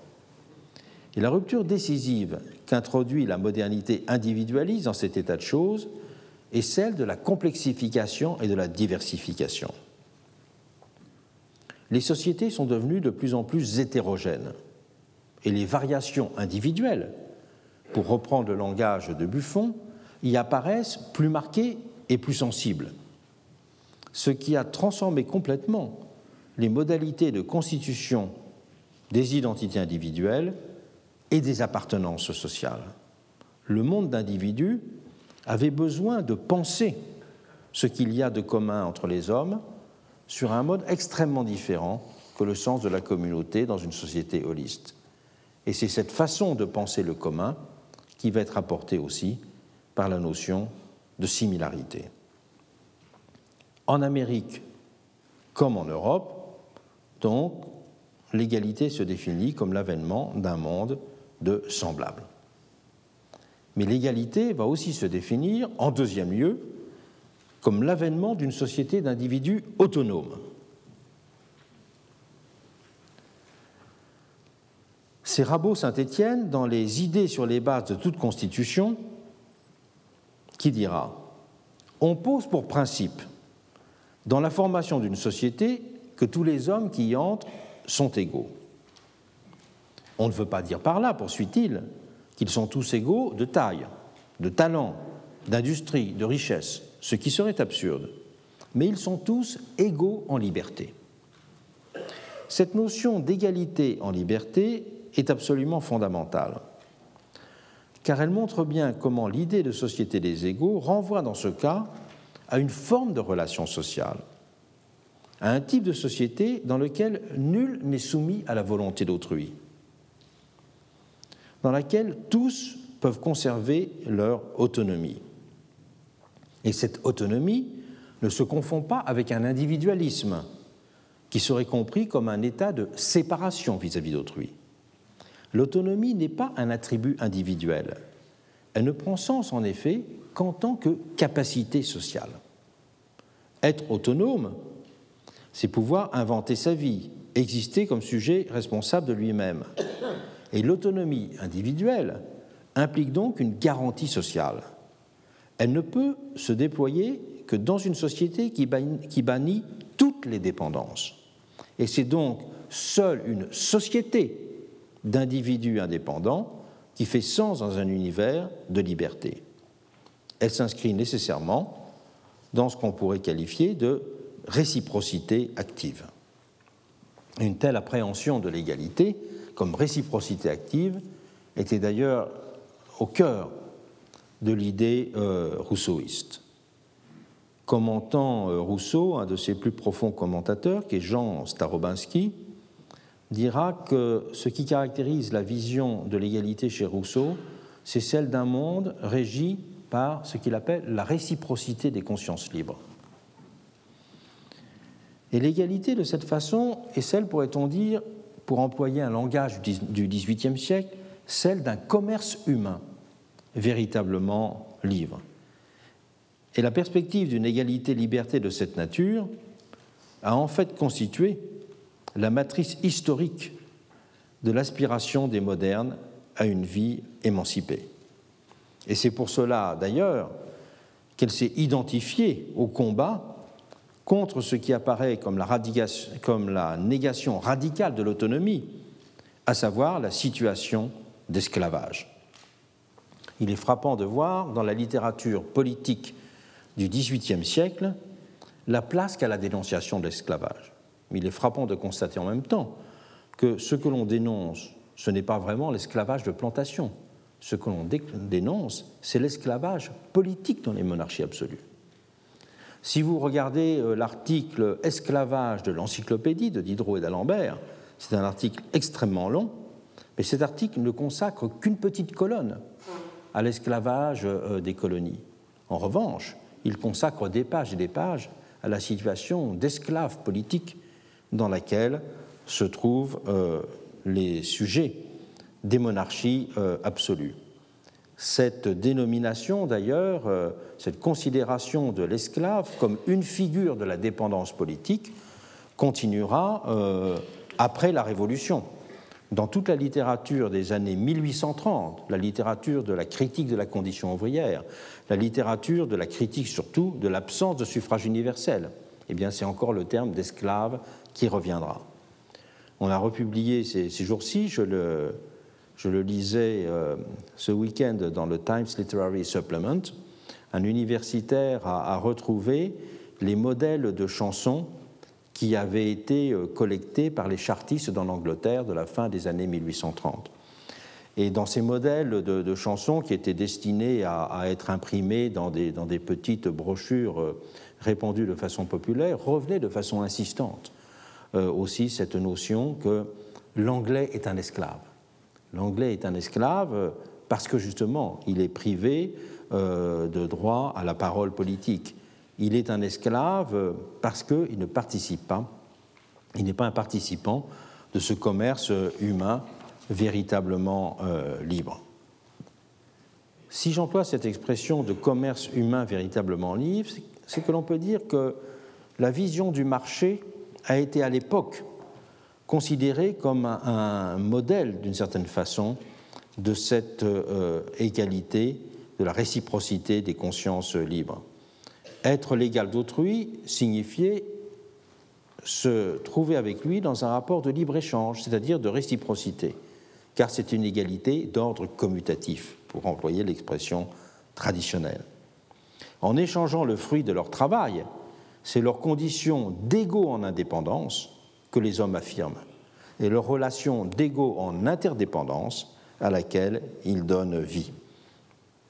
Et c'est pour cela que l'on fera la critique de tout ce qui s'oppose à cette égalité en indépendance, à cette égalité en interdépendance, les corporations par exemple pour le modèle français, ou l'ensemble des statuts d'apprentissage en Grande-Bretagne, voire les, longs chapitres qu'Adam Smith consacre dans La richesse des nations à la critique des statuts euh, d'apprentissage. Et cette vision émancipatrice du marché s'affirmait alors aussi bien sous les espèces d'une indépendance, d'une aspiration à l'indépendance du travailleur, ce qui était le cas en Amérique où le travail indépendant était très largement dominant, que sous les espèces d'une libération du travail lorsqu'il était corseté par des règlements comme euh, en, Europe sous le mode anglais ou sous le mode euh, français. Pour comprendre cette idée d'une égalité de marché, euh, d'une vision de l'égalité des consciences libres comme étant celle, je dirais, de la liberté, égalité définissant la société civile, on ne peut le comprendre qu'en relation avec euh, ce qu'on a appelé le libéralisme optimiste de la période. Je pense qu'on ne peut comprendre le XVIIIe siècle que si euh, l'on voit bien que toute la littérature, et dont Adam Smith est un exemple, mais il y a un autre, un autre grand exemple français, ce serait Vincent de Gournay, euh, qui montre bien que cette vision du libéralisme comme l'instauration, enfin, d'un régime économique qui promeut l'égalité dans la société civile, qui promeut le commerce libre des hommes. Et on ne comprend pas l'esprit de la Révolution française, j'en redirai un mot, si l'on ne prend pas en compte le fait que la vision du libéralisme est inscrite dans une perception précapitaliste de l'économie. Cette conception précapitaliste de l'économie est une variable, à la fois en Amérique et en France, extrêmement importante pour comprendre euh, l'esprit de la, euh, de la Révolution. Et cette variable est d'autant plus importante à prendre euh, en compte qu'elle se lie d'une certaine façon à une, apologie euh, de la frugalité, à une apologie de la modération de consommation. La grande idée qui avait traversé tout euh, le, la deuxième moitié, en tout cas, du XVIIIe siècle, c'est que le luxe était l'ennemi de la République. Et qu'est-ce que le luxe, si ce n'est justement, en quelque sorte, une forme d'économie qui n'est pas dominée, une forme d'économie qui s'emporte, alors que la République, dans une perspective euh, que l'on peut dire là extrêmement classique, la République, elle est liée à ces sentiments de frugalité. Et c'était une vision extrêmement importante, par exemple, dans toute l'économie euh, politique et, la philosophie morale des Lumières écossaises. Cette idée de frugalité, elle est absolument essentielle chez Adam Smith. On ne peut pas comprendre la, la richesse des nations et moins encore la théorie des sentiments moraux si on ne prend pas cet élément euh, en compte. Et même celui qui apparaîtra en Amérique comme euh, le, père fondateur de la vision américaine du citoyen industrieux, euh, activé d'un point de vue économique et soucieux de sa propriété et de ses intérêts, Benjamin Franklin. Ben, même Benjamin Franklin, dans la, la science du bonhomme Richard sera en quelque sorte le livre de chevet, je dirais, des, colons américains dans la période qui précède immédiatement euh, l'indépendance, même un Benjamin Franklin ne cessera d'insister sur le fait que euh, l'Amérique doit être aussi le pays marqué par une certaine frugalité et une limitation des sentiments euh, économiques. Donc, cette égalité considérée comme une réciprocité des consciences libres, une égalité-réciprocité dont le marché pouvait à l'époque donner euh, une idée euh, positive, été la deuxième grande caractéristique de ce monde révolutionnaire de l'égalité. La troisième caractéristique, c'est que l'égalité est vécue comme une égalité de participation, c'est celle de la concitoyenneté. Là, il y a peut-être une distinction entre le modèle américain et le modèle français. C'est que le modèle américain de la citoyenneté, tel qu'il est vécu euh, dans les années 1770 à 1800, disons en tout cas à 1790, est un modèle de la citoyenneté qui est toujours rapporté à euh, la communauté immédiate, celle du township, la communauté euh, directement sensible de la vie partagée, et non pas la citoyenneté plus lointaine. Être citoyen, c'était être euh, celui euh, qui vivait avec ses proches et non pas celui qui se définissait d'abord par une identité globale. Ce qui explique d'ailleurs une chose fondamentale dans le droit public américain, c'est que le droit de vote aux États-Unis n'a jamais été un droit fédéral. Le droit de vote aux États-Unis a toujours été, et reste toujours aujourd'hui encore, les conditions d'exercice du suffrage universel ne sont pas les mêmes dans les différents États américains. Alors, bien sûr, depuis 1965, on a interdit que, euh, ce, euh, que ce droit, par exemple, soit euh, défini de telle façon qu'il empêche les Noirs de voter, comme il y avait par exemple les literacy tests ou les grandfather clauses. Mais aujourd'hui encore, certaines catégories n'ont pas le droit de voter dans certains États alors qu'elles le peuvent. C'est le cas par exemple du droit de vote des, personnes qui ont eu des troubles mentaux. C'est euh, le cas notamment des personnes euh, qui euh, ont connu des peines d'emprisonnement. C'est-à-dire que là, c'est le cas également des conditions de domicile ou des conditions de durée de, présence sur un territoire. Dans le détail, le droit de vote reste encore, reste encore différencié aux États-Unis, c'est très important.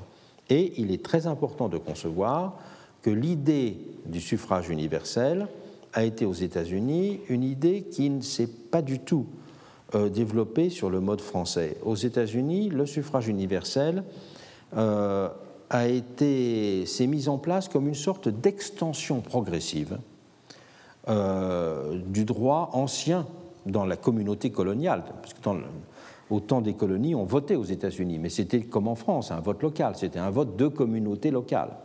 Et ce vote des communautés locales, eh bien, c'est celui qui a donné la matrice euh, de l'extension du droit de suffrage aux États-Unis, et notamment donc un droit de suffrage qui était lié pendant très longtemps à des property requirements, c'est-à-dire qu'il était euh, lié à, bon, à, des conditions euh, de paiement d'impôts ou de volume de, de propriété que l'on avait. Donc, quand on parle de communauté des citoyens, autant en termes de vision de la société des semblables et de la société des individus autonomes, le, modèle américain et le modèle français sont beaucoup plus proches que qu'on a voulu le dire, et je crois que c'est la grande contribution d'historiens comme Bailyn ou Gordon Wood d'avoir insisté au contraire sur ce que Wood a appelé le radicalisme de la Révolution américaine, pour la rapprocher, je dirais, dans ses, grands thèmes et dans ses, les visions qu'elle portait de la vision française. Là, en revanche, dans euh, la production d'une communauté citoyenne fondée sur la concitoyenneté, il y a une différence euh, indéniable. Dans tous les cas, cependant, euh, la vision d'une concitoyenneté est bien celle d'une égalité qui s'exprime sur un troisième mode, c'est sur le mode d'une inclusion, c'est le mode d'une participation. L'égalité n'est plus une équivalence de, de position, elle n'est plus euh, une pratique de l'interaction, elle devient une modalité de l'inclusion et de la participation. Et c'est pour cela que cette figure de l'égalité, elle est à la fois de l'ordre d'une mesure et d'une relation. Et c'est ce qui fait la spécificité et la centralité du suffrage universel. Il est à la fois la reconnaissance de l'individu égalité, un homme, une voix, et manifestation de l'individu communauté participant au corps euh, politique d'ensemble. Égalité de l'individu, car le propre du bulletin de vote, c'est d'uniformiser les arguments et les intentions, de les réduire à une donnée objective et calculable. Ce que fait le bulletin de vote, c'est qu'il donne un langage commun à des expressions totalement hétérogène. De ce point de vue-là, il simplifie radicalement le monde social. Car dans le bulletin de vote, les raisons et les passions sont ramenées à une mesure uniforme. Il n'y a ni hiérarchie de connaissances ou de talents, ni considération de motivation qui importe. Au final, un simple décompte, qui est la résultante mécanique et totalement dépersonnalisée de l'expression de chacun. Et l'égalité de l'individu citoyen procède là tout simplement du fait que l'on compte les voix et qu'on ne les pèse pas. À l'inverse de ce qu'a toujours voulu faire le suffrage censitaire. et tous les critères ordinaires de l'évaluation de l'action des hommes et des femmes et de la légitimité à prendre des décisions se trouvent donc là suspendus. Et le citoyen, le porteur de vote, s'appréhende comme un individu qui est détaché de toutes ses spécificités. Et l'égalité est fondée justement sur cette indistinction de l'électeur. Cheyès disait le droit à se faire représenter n'appartient aux citoyens qu'à cause des qualités qui leur sont communes et non pas à cause de celles qui les différencient. C'est donc euh, en espèce de citoyens et non pas euh, euh, autrement qu'ils peuvent voter. Le citoyen, pour le dire avec un autre langage, est la figure de la généralité qu'il y a en chaque individu. Il est rapporté une sorte de point zéro de la socialité. Et dans le moment de l'exercice du suffrage, chaque individu se trouve dépouillé de ses déterminations et de ses appartenances pour être un pur et simple membre du souverain. Et alors l'abstraction est la qualité qui le constitue socialement et sert sur ce mode de ressort au développement de l'idée d'égalité politique. Et cela tient au fait que le grand savant et l'esprit le plus simple, le riche et le pauvre, sont considérés comme également capables de penser au bien commun et de dire ce qu'ils considèrent comme juste ou injuste. Et l'avènement du suffrage universel a opéré pour cela une révolution majeure. Sa mise en œuvre n'a pas simplement une, une nouvelle étape dans le processus d'émancipation de l'humanité, elle a marqué, pour cette raison, une rupture qualitative décisive. Ce n'est pas une conquête formelle, mais au contraire, la plus substantielle des conquêtes, car elle a inscrit l'imaginaire collectif dans un nouvel horizon, celui d'une équivalence à la fois matérielle et radicale entre les hommes. On peut dire qu'il s'agit d'un droit constituant, c'est-à-dire d'un droit qui produit la société elle-même, car c'est l'équivalence qui constitue dans ce cas la société. il y a pour cette raison une spécificité proprement sociologique de l'ordre démocratique.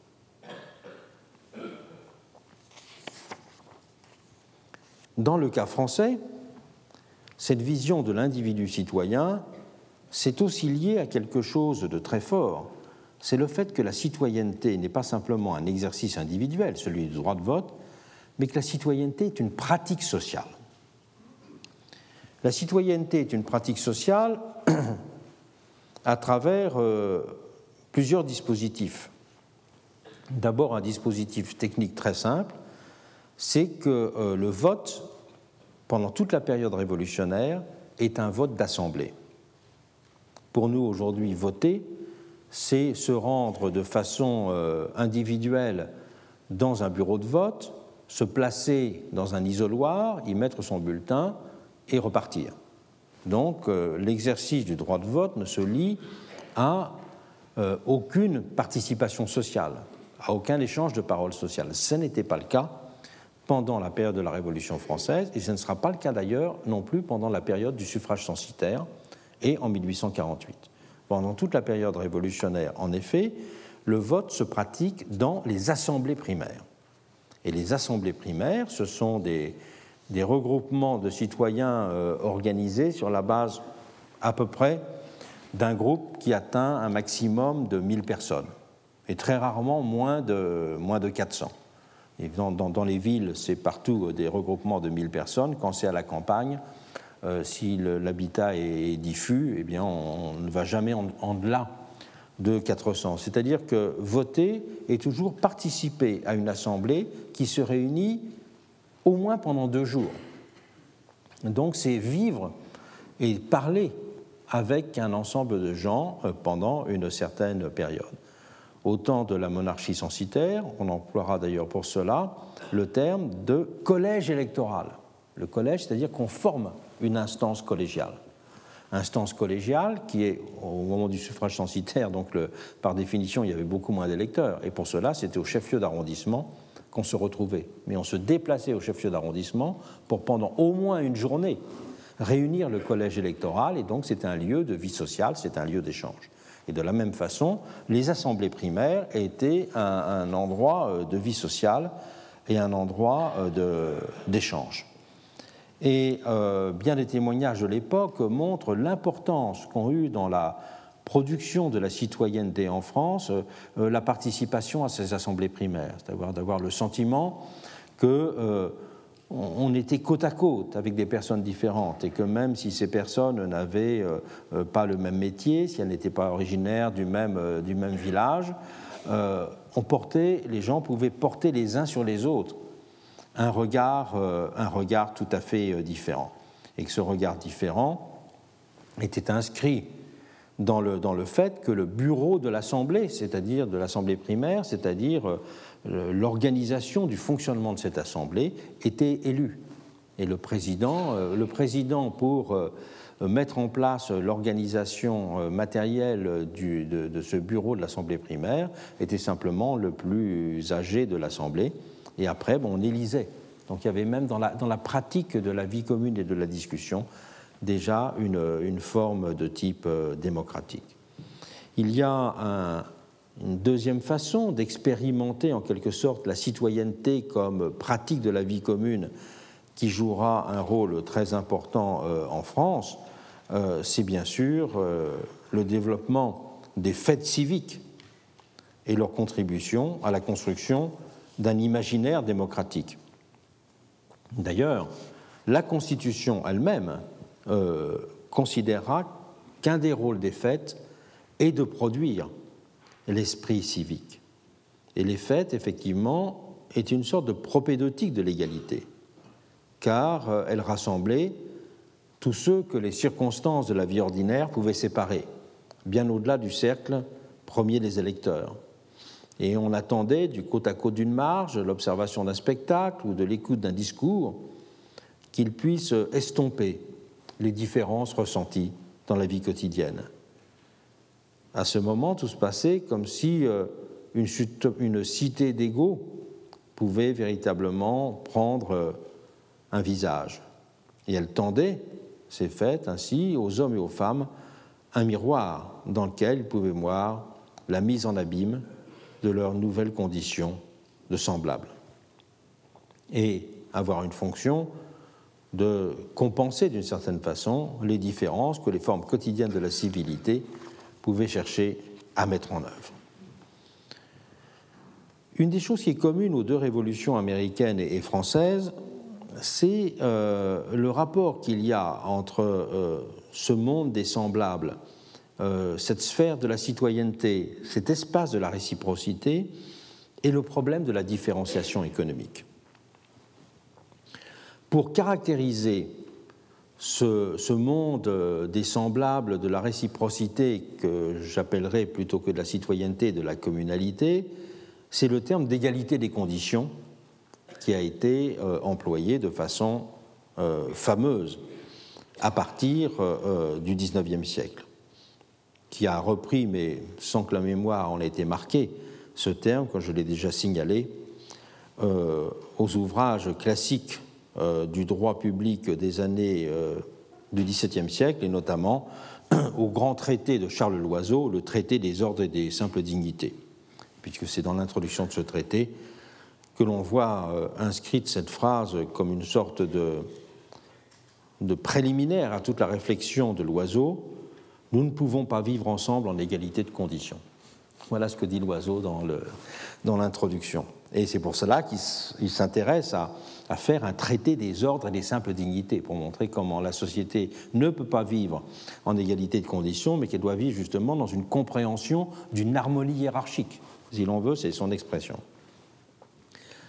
En revanche, le terme d'égalité des conditions va devenir célèbre à partir des années 1830 et de façon fameuse, Tocqueville l'utilisera dans l'introduction de la démocratie en Amérique du premier volume, 1835, pour dire à quel point cela lui semblait résumer l'esprit de l'Amérique. Mais j'ai découvert récemment que euh, Tocqueville avait emprunté ce terme à un des premiers ouvrages parce qu'il y a eu beaucoup de voyageurs qui ont été aux États-Unis. Avant Tocqueville, euh, il y a Michel Chevalier, il y a Mrs. Trollope en Angleterre, euh, il, y a, euh, il y a Victor Jacquemont, un, un ami de Stendhal, qui avait fameusement écrit tout un ensemble de lettres sur les mœurs américaines, qui sont très lues à l'époque. Et il y a deux livres qui ont été très intéressants. Ce sont les livres publiés par Achille Murat. Achille Murat est le fils du roi de Naples. Et donc, euh, il s'était exilé aux États-Unis. Et exilé aux États-Unis, il a publié deux ouvrages. Un premier ouvrage de 1832 qui s'appelle Une esquisse morale et politique des États-Unis d'Amérique. Et en 1833, il publiera un deuxième volume qui aura pour thème le régime politique américain. Vous voyez que euh, la distinction des volumes portant sur euh, les mœurs américaines et le régime politique américain, c'est exactement la distinction qu'adoptera Tocqueville. Et quand vous lisez d'ailleurs la démocratie en Amérique de Tocqueville, dans la première page, il est dit À mesure que j'étudiais la société américaine, je voyais de plus en plus dans l'égalité des conditions le fait générateur dont chaque fait particulier semblait descendre, et je le retrouvais sans cesse devant moi comme un point central où toutes mes, mes observations venaient d'aboutir. Quand vous lisez le manuscrit de la démocratie en Amérique, voilà ce qu'on fera. On lit Je fus frappé comme les autres à la vue de cette extrême égalité des conditions. Donc, euh, Tocqueville a supprimé, si je puis dire, dans l'édition de la démocratie en Amérique, l'idée qu'il pense comme les autres. Et il l'a supprimé parce qu'effectivement, c'est à Achille Murat qu'il a emprunté l'expression d'égalité des conditions qui se trouve dans la conclusion de l'ouvrage de 1832. J'ajoute là d'ailleurs que ce n'est pas le seul cas euh, d'emprunt euh, de Tocqueville à ses contemporains que l'on pourrait euh, souligner. Si l'on regarde par exemple les chapitres parmi les plus connus de la démocratie en Amérique sur les rapports des maîtres et du serviteur, vous trouvez cette idée qui est très développée dans d'autres ouvrages de la même époque. C'est très développé chez Michel Chevalier, c'est très développé chez Murat aussi. Et de la même façon, il y a un ouvrage qui était alors là très directement copié par Tocqueville, c'est l'ouvrage fameux de Portalis, de l'usage et de l'abus de l'esprit philosophique. Dans cet ouvrage de Portalis, Portalis, le grand juriste, hein, mais ce grand juriste avait au début des années 20 publié ce travail sur l'usage et l'abus de l'esprit philosophique, dans lequel Tocqueville prendra exactement le titre de son fameux chapitre sur les, hommes de lettres et la vie intellectuelle. Il sera un, recopiage absolument pur et simple de ce, euh, de ce texte. Et euh, c'est très intéressant de voir que dans le manuscrit, justement, il, avait, il reconnaissait un peu sa dette avec d'autres qu'il a délibérément euh, supprimé dans la version euh, définitive. Ces manuscrits, on, les possède parce qu'ils se trouvent à la bibliothèque de l'université de Yale. Si effectivement une société de l'égalité est une société des semblables, de la réciprocité et de la citoyenneté, comment considérer euh, la question des différences économiques qui peuvent venir perturber euh, cette, euh, cette, relation d'égalité sur ces trois modalités entre les citoyens? Là aussi, on peut repartir d'une formule de Sieyès pour avancer. Sieyès dit les inégalités de propriété et d'industrie sont comme des différences d'âge, de sexe et de taille. Elles ne dénaturent pas l'égalité du civisme. C'est dire que pour Sieyès, le problème est que les différences, et elles seront naturellement multiples parce que le propre de la société moderne est la différenciation et l'hétérogénéité, je le rappelle, puisque c'est une société d'individus, c'est ce qui sera tout le grand thème de la sociologie euh, à partir de la fin du XIXe siècle. On peut dire que l'œuvre de Simmel et l'œuvre de Tard est une réflexion justement sur ce rapport entre la modernité et la différenciation modernité et différenciation qui, expliqueront-ils, est la condition d'une véritable vision de l'égalité. Le problème pour Sieyès est ainsi que ces différences ne s'érigent pas en une contre-nature. Et donc le véritable critère pour Sieyès, c'est que sont admissibles toutes les différences qui ne produisent pas une contre-nature, c'est-à-dire un ordre artificiel. Il faut donc secondariser ces différences économiques. Comment les secondariser? De trois façons. En les modérant, premièrement, deuxièmement, en les faisant circuler, et troisièmement, en les corrigeant. La limitation de ces différences, eh bien, elle a longtemps été inscrite dans justement la vision précapitaliste de l'économie. La vision précapitaliste de l'économie, c'est donc celle d'un échange économique qui n'est qu'une partie de la vie sociale et qui ne cannibalise pas la vie sociale, pourrait-on dire. Deuxièmement, la circulation des différences. La circulation des différences, c'est là que l'on voyait la caractéristique de l'économie moderne. L'économie moderne, même sans être une économie du débordement de la richesse, est une économie qui n'est pas fondée, une économie stagnante, mais qui est une économie de la circulation. C'est ça la, la grande idée des économistes du XVIIIe, c'est d'opposer une économie de la circulation à une économie de la rente. L'économie de la rente étant justement une économie euh, fixe. Et troisième euh, façon d'éviter que les différences deviennent une contre-nature, alors cette question de la circulation ben, prendra une importance extrêmement importante dans la vision, par exemple, qu'avait un Condorcet. Condorcet disait l'économie moderne va faire exister des différences, mais ces différences seront tournantes. Elles ne deviendront jamais des conditions. Donc, euh, ce que l'on voit affirmé par quelqu'un comme, euh, comme euh, Condorcet, c'est une réflexion sur des inégalités de situation qui ne deviennent jamais des inégalités de conditions. Donc, dit-il, l'économie moderne doit, va développer des inégalités de situation, mais qui ne seront jamais des inégalités de conditions, parce qu'elles ne se reproduiront pas, elles ne se fixeront pas, elles seront mobiles. Et ce sera, cela, je dirais, une des choses que constateront l'ensemble des, euh, des, voyageurs en Amérique. C'est que l'Amérique va être le pays considéré comme la circulation des richesses. D'où ce thème fameux de l'argent comme le grand égalisateur l'argent va être le grand niveleur, parce que l'argent ne fait pas un nivellement en ce sens qu'il met tout le monde au même niveau de richesse, mais qui fait que la richesse est précaire. La richesse circule toujours. En tout cas, c'était l'image que l'on pouvait avoir ou que l'on voulait voir dans l'Amérique de 1830, c'est que si un homme est riche, son petit-fils pourra devenir pauvre. Et que c'est d'ailleurs une chose qui avait beaucoup frappé euh, Beaumont, le compagnon de voyage de Tocqueville, c'est que l'Amérique était à l'époque le pays des banqueroutes.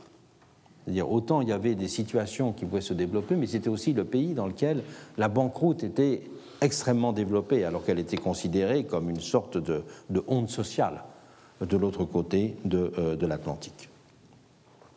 Troisième façon d'éviter que des différences ne s'érigent en contre-nature, c'est euh, de limiter ces différences par la qualité du lien civique et par les formes du lien social.